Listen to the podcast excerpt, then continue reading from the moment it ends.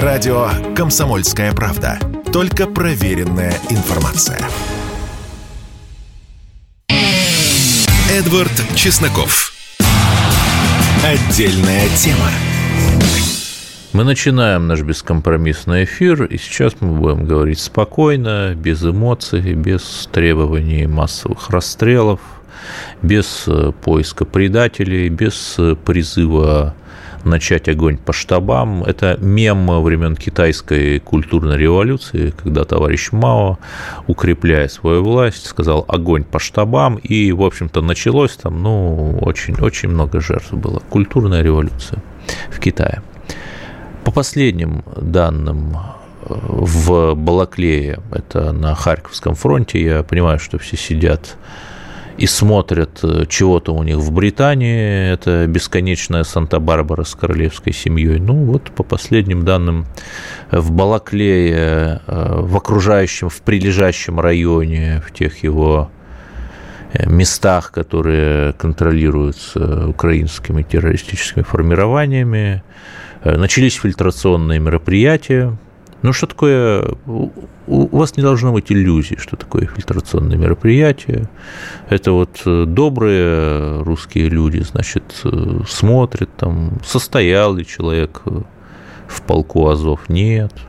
А там просто того факта, что ты, например, российскую гуманитарную помощь получал. Не то, что ты какой-то пророссийский, но просто получал российскую гуманитарную помощь, чтобы выжить. Там этого факта хватит, чтобы тебя посадить на подвал, а может быть и что-то плохое сделать, бизнес отжать или еще что-нибудь. И здесь можно, наверное, рассуждать, а кто виноват, а как так получилось, что Харьковский фронт вдруг взял и обвалился. Что тут можно говорить? Здесь можно только запастись спокойствием, не впадать в панику и вспомнить, например, что в XIX и XX веке у нас было две войны, окончившиеся бесспорными успехами, после которых Россия лет 40 доминировала в Европе. 40 лет доминирования – это много. Это больше, чем США доминирует. И эти войны имели этап, в ходе которого мы, простите меня, обороняли Москву, оставляли Смоленск и так далее. Но это я про войну 1812 года и Великую Отечественную говорю, понимаете. И сейчас, по сравнению с теми историческими примерами, у нас-то все как раз хорошо отчасти. И заниматься огнем по штабам и поиском виноватых мы будем после нашей победы. Каковая победа, безусловно, неизбежна. Опять же, надо понимать, что даже Германия... Я люблю исторические параллели, давайте историческую параллель. Германия во Второй мировой в декабре 1944 года, когда она уже находилась между двух фронтов, когда уже все было понятно, когда уже лучшая в мире бомбардировочная авиация, или, смотря как посмотреть, может быть, и худшая, регулярно стирала с земли немецкие города. Представьте, что там какой-нибудь... даже не буду говорить. Бомбардировка Гамбурга, бомбардировка Дрездена. Просто стерты с лица земли были города. И даже, и при том, что не было, просто элементарно не было топлива, и даже при всем при этом Германия умудрялась наступать на Западном фронте. Была битва в Орденнах с декабря по январь 1944-1945 годов. И она закончилась ровно потому, что у немцев тупо кончилось топливо. То есть они там хотели дойти до побережья Атлантики, где были нефтеналивные терминалы, их захватить, но не получилось. А так они гнали километров 100 Паттона и Монтгомери, и Эйзенхауэра, и всех, кого не попадя. Хотя, казалось бы, стратегически война выиграна. Битва на Балатоне. Пожалуйста, это уже весна 1945 года. Очень чувствительный контрудар, мы даже немного откатились. Так что надо понимать, что Это очень наивный подход, что вот мы придем и всех шапками закидаем. И почему мы до сих пор не победили, ну, тут все понятно. Потому что каждый из нас недостаточно вложился в общую победу. Есть... Да, тут опять всплывают новости.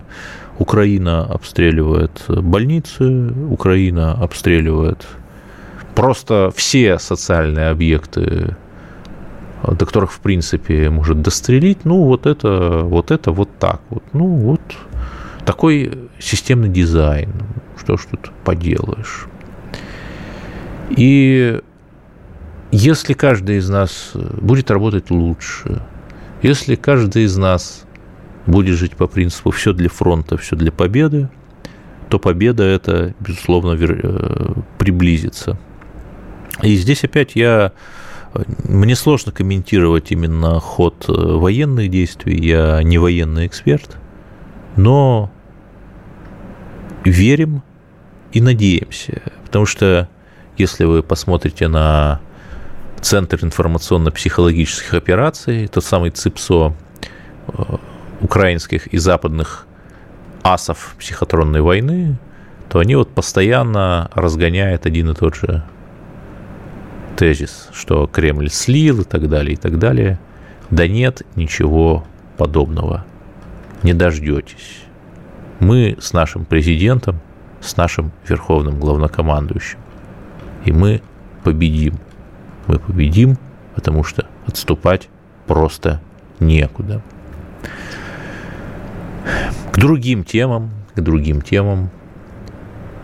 Поскольку моя программа, она позиционируется как конспирологическая, вот, пожалуйста, конспирология. Вчера, 8 сентября, умерла королева Елизавета. Причем вы заметили, что несколько часов никто вообще не понимал, что происходит.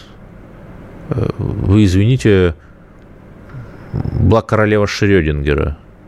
Жива она, не жива, ну, казалось бы, ну, можно же как-то. Если она при смерти, там, дыхание блокчейна Стокса, ну, объявите. И вот почему какая-то вот странная замятня была, когда никто ничего не объявлял. Вот я вам предложу свою версию. Ведь после того, как официально объявлено король умер, ну, вообще королева, но по классической формуле король, нужно сразу же объявить «Да здравствует король» и назвать имя следующего короля, ибо это и есть суть монархии, непрекращающаяся линия монархической преемственности, династия. А вот тут возник казус, потому что это не тайна, что Елизавета подумывала сделать ход через клеточку и переписать трон не на своего великовозрастного 73-летнего сыночка Чарльза, все достижения которого ограничились тем, что он угробил народную любимицу принцессу Диану и еще брал у катарских шейхов 3 миллиона евро, и у родственников Усамы бен Ладена, того самого террориста номер 1, он брал 1 миллион фунтов. То есть, ну, я, конечно, понимаю, что Лондон – это мировой финансовый центр, но не совсем понятно, почему он находится в карманах принца, этот мировой финансовый центр. И народ его... Хотя принц действительно очень работоспособен, он заменял свою матушку на официальных мероприятиях. 600 официальных мероприятий в год у него, там по 2-3 в день, но вот он держится. Несмотря вот на эту работоспособность, несмотря на то, что, очевидно, он готов и очень хочет царствовать, а не править. Вы поняли, наверное, мой намек. Его народ не любит. Уровень одобрения у Елизаветы 75%, уровень у Чарльза 45%. Ну, почти вдвое меньше, да? И вот Елизавета хотела сделать ход через клеточку, передав корону сразу же сыну Чарльза, то есть своему внуку Уильяму. Это тот, который вот женат на Кейт Миддлтон. За ним нет коррупционных скандалов, у него такая хорошая, крепкая, здоровая семья, он там служил в армии и так далее, и так далее. Не летал на остров к Джеффри Эпштейну, как его дядя принц Эндрю. Ну, вы понимаете, да? Но, разумеется, Чарльз тоже очень хотел, хочет водрузить на себя корону. И вот по моей версии начались после смерти Елизаветы, начались вот эти вот сразу же подковерные игры, подковерная невидимая борьба двух потенциальных наследников, двух придворных партий, Чарльза и Уильяма. Тут ничего совершенно невероятного нету. То же самое было между Павлом I и Александром I, да, две партии, каждая за каждого. И только после того, как партия Чарльза победила, что произошло через несколько часов или даже дней после смерти, тот вот и провозгласили его королем Карлом III. Вот такая конспирология, которая объясняет эту заминку, и продолжим говорить о главных темах дня сразу после паузы. Если тебя спросят, что слушаешь, ответь уверенно. Радио «Комсомольская правда». Ведь Радио КП – это самые оперативные и проверенные новости. Эдвард Чесноков. Отдельная тема. Продолжаем наш беспощадный эфир. Верим, что наши парни всех одолеют в Донбассе. И поговорим о странных взаимосвязях. Смерть Горбачева, которая практически совпала со смертью Елизаветы II. Я не знаю, слышал ли наш Сергей Сигачев. Слышу. Сергей Сигачев, блогер, политический аналитик, телеграмщик. Елизавета II в 1994 году приехала в Россию в октябре, и дедушка Ельцин был в ее сиятельном сиянии, почти что джентльменом выглядел, даже вот фотка есть, там он в бабочке такой. Вот вы помните, это достаточно широко освещали в свое время? Ну, в целом, да, конечно, помню, и освещалось широко, и выглядело все это очень красиво, так сказать. Контраст был потрясающий, все эти вот такие банкеты, смокинги и вот 94-й год, да. Малиновые пиджаки, вот. Гиперинфляция, чубайсинги. Да, вот это как раз МММ там прошло, как раз этот год. То есть вот на таком контрасте было, да, интересный был визит. И немножко странно смотрелся. Да, и там уже первая чеченская война была не за горами. Но я так понимаю, что мировая вот эта вот... Даже не знаю, как ее назвать-то, чтобы не оскорблять покойную. Ну, либерализм мировой очень хотел поддержать Ельцина и закрывал глаза на все изъяны демократии российской, на то, что там Белый дом расстреляли буквально за год до этого. Попробовали бы сейчас. Угу. Вот вы многократно писали, что, по сути, Горбачев и Елизавета – это такие равновеликие фигуры, вот символы 20 века. Ну, я из какого критерия исходил? Это те люди остались, которые наибольшим образом влияли на политические процессы. То есть, так-то мы можем сказать, что там и Картер жив, там и Сорос тоже, который теневой политик. Но живущих оставалось на начало года все-таки трое. Это вот Елизавета, которая от Сталина до Путина всех застала. Это Горбачев, который, безусловно, влиял на процессы в 80-е годы очень сильно. И остался комбинатор Генри Киссинджер, американский. Вот их трое. И буквально вот за неделю два столпа, так сказать, 20 века ушли из этой жизни. А вот вы Горбачева, кажется, рассказывали, что лично видели как-то? Горбачева, да, я видел в Хабаровске, поскольку я дальневосточник и тогда жил именно там. Вот в Хабаровске, да, я его видел в июле 91 года, вблизи, когда он встречался там на площади с гражданами. Вот как раз я туда так случайно попал, в этот замес. Так, и что за замес был? Вот. Ну, была встреча в центре Хабаровска. Ну, как всегда, Михаил Сергеевич очень любил же выходить, так сказать, из машины и общаться с народом. Вот таким вот неожиданным образом выходил, что-то говорил. Там, значит, его обступал народ, что-то ему высказывал. Потом он, значит, резко прощался, садился в машину и катил дальше. Ну, и вот именно в такой момент я, в общем, попал. Это было за 2 или за 3 месяца до путча. А Раиса Максимовна там тоже с ним была? Нет, Раисы Максимовны тогда не было. Да, то есть был губернатор края, был градоначальник Хабаровска и Михаил Сергеевич, из тех, кого я помню. Ага. Вот. Да, забавно, конечно, забавно. Ну, а если в целом, то есть, все-таки в какой момент вот из человека новой надежды, которым действительно прислушивался народ, Горбачев превратился в такого лузера с нулевым рейтингом?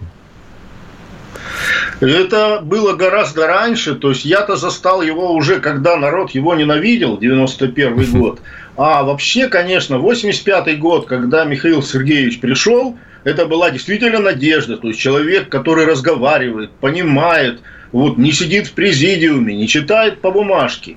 Но буквально где-то 85-й год, я очень хорошо помню визит в Ленинград. Вот. Потом прошло приблизительно месяцев 9, когда начали проявляться первые итоги вот этого антиалкогольного закона Горбачева, Лигачева, и народ уже стал к нему относиться более, так подозрительно. А где-то еще через года полтора Михаил Сергеевич уже все превратился в такого, неприязненное отношение народа к нему стало проявляться. То есть очень... И, кстати, Раису Максимовну тоже, Горбачеву тоже, ее очень не любили, и, может быть, даже больше.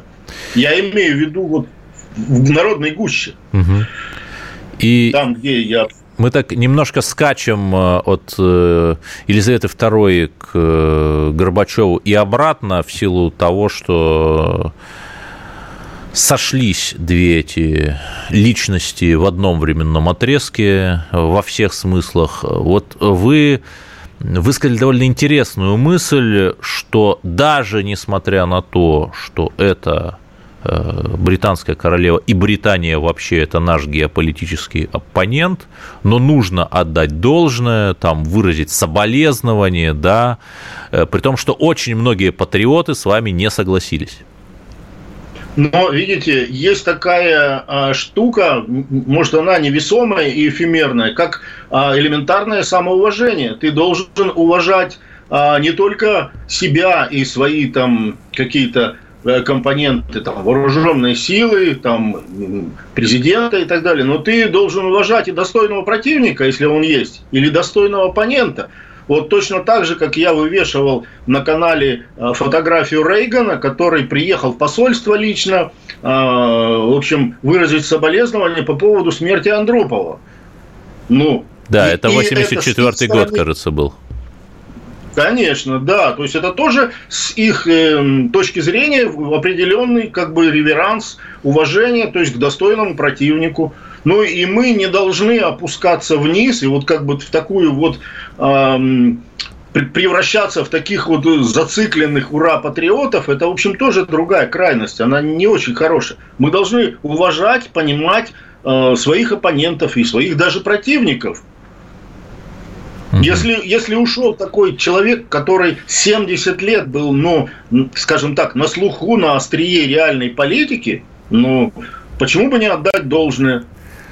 Да, точно так же, тут еще поразительно то, что отчасти с вами бы согласились некоторые советские лидеры. Например, в 1956 году Хрущев на новейшем советском боевом корабле, Свердлов, по-моему, он назывался, нанес морской визит вместе с другими советскими руководителями в Британию. Значит, его там принимала сама Елизавета II в Букингемском дворце, и при том, что как бы была война двух систем, что страшная схватка между социализмом и капитализмом, и вот вдруг Хрущев в Букингемском дворце. Занятно, не находите? Конечно. Ну и тем не менее, даже когда умер Черчилль, который, казалось бы, враг советской власти, и, в общем-то, он потом жесткий оппонент... Автор Фултонской речи. В том числе, но на его похороны Советский Союз послал маршала Конева, очень высокопоставленную фигуру заместителя министра обороны СССР. Тоже знак уважения. То есть тогда понимали толк в этом. И это нормально. Да, Сергей Сигачев у нас на линии. Но, Сергей Геннадьевич, вы несколько старше меня, и вот каждое новое руководство нашей страны отменяла предыдущие. При Брежневе законцелили этого Хрущева, при Хрущеве законцелили Сталина, затем при Горбачеве стали критиковать Брежнева, потом, что произошло при Ельцине, все уже помнят, вообще весь Советский Союз отменили, потом в нулевые вдруг оказалось, что и Ельцин плохой, ну и тут можно даже продолжить этот ряд и вспомнить еще какого-нибудь, но не будем. Вот вам не кажется, что пора уже вот эту непредсказуемость нашей истории прекращать? Но мы к этому на самом деле уже идем, судя по поведению президента Путина. В общем-то, очевидно, он демонстративно не критикует Ельцина, хотя опосредованно критикует его эпоху достаточно жестко. Хотя на это можно 90-х. Очень легко, учитывая «любовь» в кавычках наших людей к Ельцину, вообще получить политические очки. Но он этого не делает. Да, он этого не делает, а делает непопулярные какие-то шаги, то есть открывает памятник там. Ельцин-центр. Мне это тоже неприятно, скажем так, но я понимаю и вопрос преемственности. И точно так же, когда вот сейчас Горбачев скончался, он точно так же все-таки на 2 минуты приехал, принес протокольные соболезнования Путин, и уехал в аэропорт. Угу. Да, Путин. То есть он не стал его канцелить, как это было раньше. То есть буквально 20 секунд остается. Горбачев-центр будет? Думаю, да. Интересно, в каком городе? На Ставрополье или еще где-то? Или в Германии, где он жил? Думаю, что на базе Горбачев-фонда все это и будет, только в меньшем масштабе. Это в Москве где-то, да. Сергей Сигачев, человек, который занимается политической аналитикой у себя в блоге, вопросами национальной памяти и идентичности. Продолжим после новостей. Радио «Комсомольская правда». Мы быстрее телеграм-каналов. Эдвард Чесноков. Отдельная тема. Да. Еще раз, я избегаю говорить непосредственно на военные темы, просто потому что я не военный эксперт. Мой взгляд – это взгляд дилетанта. Но в военной науке есть такое понятие, как генеральное сражение. Это то, что в войну 1812 года Наполеон все время пытался навязать русской армии, а та хитроумно убегала, пока его наполеоновская армия таяла, и навязала это генеральное сражение уже на наших условиях, хотя и, увы, на нашей территории. И есть серьезное основание полагать, что сейчас вот это пресловутое генеральное сражение происходит. Было ли это головотяпство, вызвавшее обрушение половины Харьковского фронта нашего, или наоборот, это хитрый план, сказать можно будет после победы. Вообще после победы все что угодно можно будет объяснить хитрым планом. Но сейчас очевидно, что наступление одними высокомобильными какими-то соединениями, которые ведет Украина без авиационной и артиллерийской поддержки. Это наступление весьма рискованное, такое авантюристичное. И нельзя исключать, что у нас, еще раз, был ли это хитрый план или это головотяпство наше, которое мы сбросились экстренно исправлять, я не знаю, это вообще спекуляция, любые подобные обсуждения, но возможно, что тем самым мы просто заманиваем отборные украинские части, вот те самые, которые подготовлены были натовскими, британскими инструкторами, заманиваем их в котел, в мешок, вернее, в мешок. Ну, в общем, будем, как говорится, посмотреть. Молимся за наших. И еще раз, друзья, если вы никак не можете помочь, никак не можете повлиять на эти события, это нормально. Если у вас нет денег, чтобы пожертвовать хотя бы 100 рублей на многочисленные гуманитарные проекты, их очень много там в Телеграме есть, гуманитарные проекты, которые помогают или армии, или если вы хотите помогать адресно мирным жителям, то мирным жителям. Если вы не можете хотя бы это сделать, то хотя бы воздержитесь от истерик. Ваши истерики, там, посты в соцсетях, вопли, слезы, сопли, слюни и другие органические выделения, они ничем не помогут нашей армии, а панику усилят. А паника на войне – это половина поражения. Паника нам не нужна, господа. Запомните это и поймите это.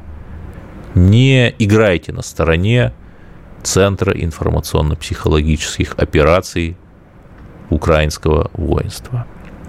Ну, продолжим. Видите, я так немного скачу с темы на тему. Горбачев, Елизавета, Украина. Что тут интересно? Русский философ Константин Крылов изрек очень интересную вещь, тоже покойный. Она отчасти, как и все его творчество, такая провокативная, троллическая, можно сказать. Но интересно, что после смерти Ельцина ждите изменений, да?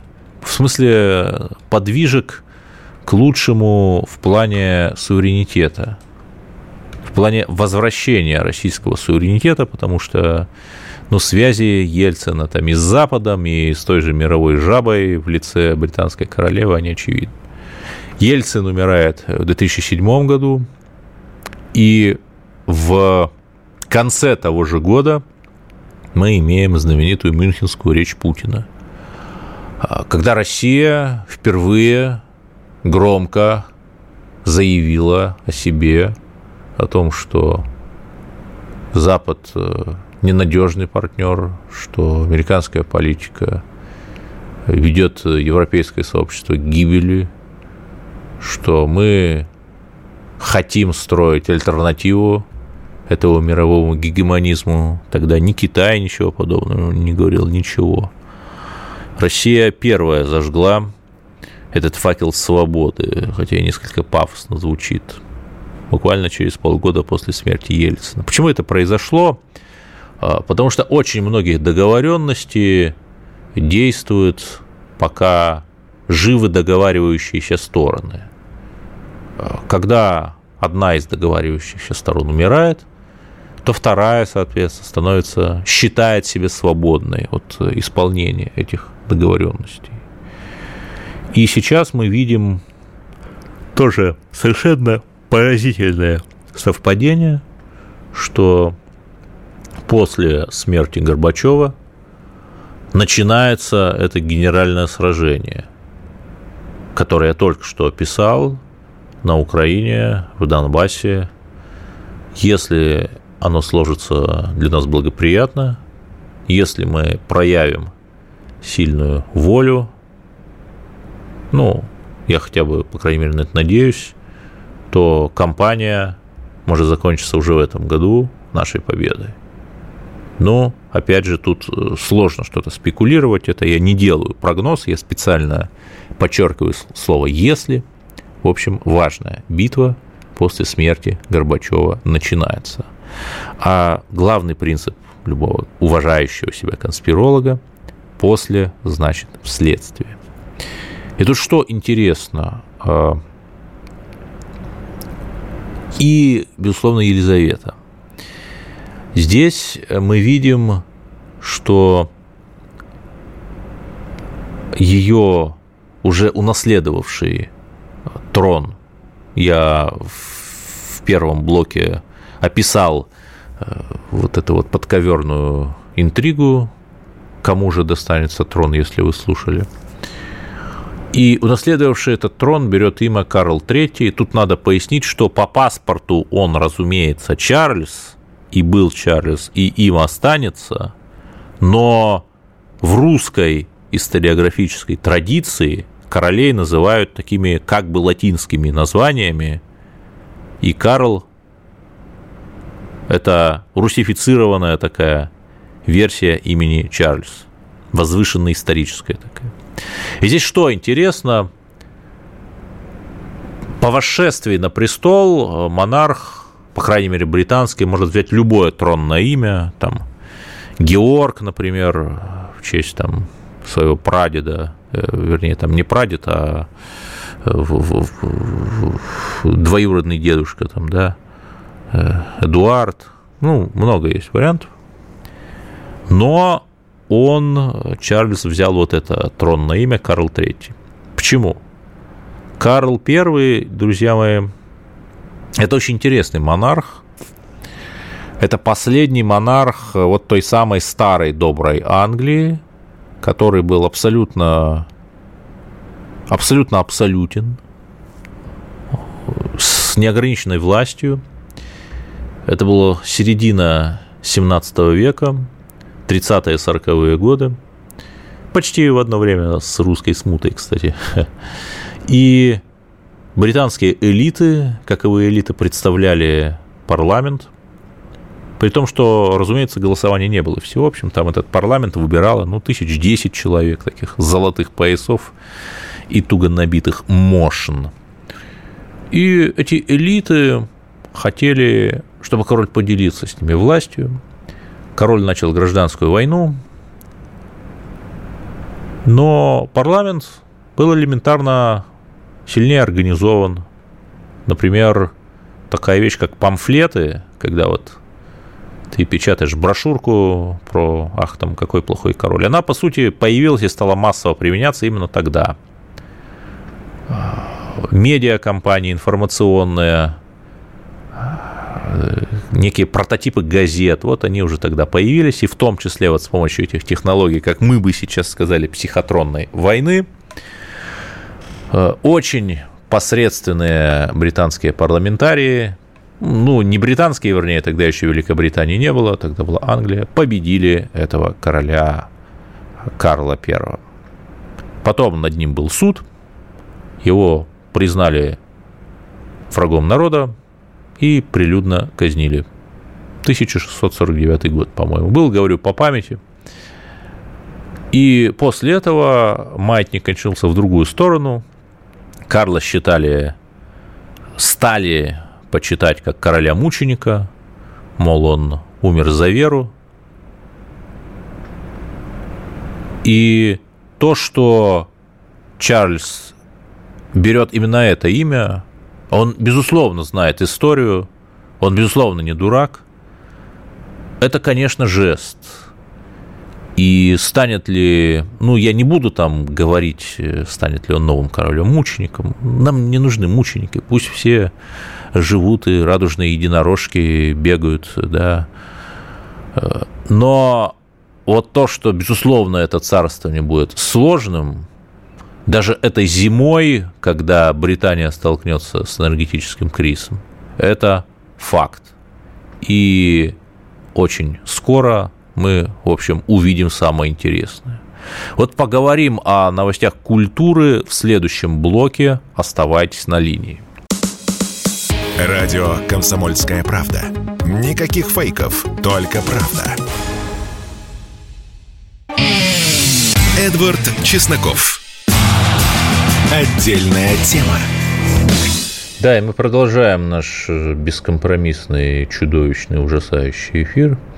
В телеграм-каналах, я не буду говорить в каких, потому что это телеграм-каналы патриотические, и, безусловно, действуют они из лучших побуждений, по крайней мере, сами в это верят, напечатали невероятную новость, что Минпросвещение по жалобе Альянса учителей, ну, кто не знает, это вот реальный такой навальнистский профсоюз, который создали навальнисты, ну, как бы вот, чтобы изобразить такие восстающие народные массы, там, профсоюз врачей, профсоюз учителей, профсоюз людей, которые стригут собачек, пудельков и так далее, и так далее. Вот. И я продолжаю цитировать эту новость. И вот якобы по жалобе этой организации запретили в школах рассказывать детям об СВО. Естественно, страшный шум поднялся в Телеграме, выплескиваясь в другие соцсети, стали говорить: да как же так, да доколе, измена, огонь по штабам, вперед, шанхайская коммуна. Это я опять аллюзии с культурной революцией говорю. И сейчас Александр Хинштейн, Александр Евсеевич, депутат, славящийся своими источниками, говорит, что я вот поговорил с наркомпросом, и там говорят, что это фейк. И действительно каких-то достоверных, ну, не знаю, сложно найти источники. То есть, еще раз, нужно нам понимать, что, скажу банальность, идет информационная война. И жертвами ее становится, прежде всего, наш разум. Жертвами этих психотронных атак. Поэтому, если вы видите какую-то дичь, ну, например, Рогозин признал первенство Илона Маска или что-нибудь такое, но посмотрите, не доверяйте всему. Вот даже сейчас украинские телеграм-каналы форсят какое-то фото из Изюма, типа с украинским флагом, при том, что трава, цвет ее, листва, она не соответствует текущему времени года, ну, им же главное прокричать. Поэтому, друзья мои, сейчас идет генеральное сражение. Это факт. Еще раз и еще раз. Информационная гигиена. Помните об этом. Лучшее, что вы можете сделать, это помочь нашей армии вашим спокойствием и вашими молитвами, учитывая, что там сражаются люди даже разных рас и разных религий. Православные встали плечом к плечу с мусульманами, левые коммунисты, нацболы плечом к плечу с монархистами и националистами. Все защищают Россию. Это действительно народная ярость. Народная спецоперация. Просто помолитесь за них, за наших ребят. И наши молитвы, и ваши молитвы, я уверен, будут услышаны. Не могут не быть услышаны. Но и самое главное, мы видим, что постепенно Россия выздоравливает. Даже несмотря на то, что те деятели культуры, которые высказывались прямо или косвенно против спецоперации, они стали возвращаться, но они уже никому не нужны, они неинтересны. Это, знаете, как уехал в 1916 году, да, а приехал там в 1918. Ну, все сильно поменялось, это мягко говоря. И те, кто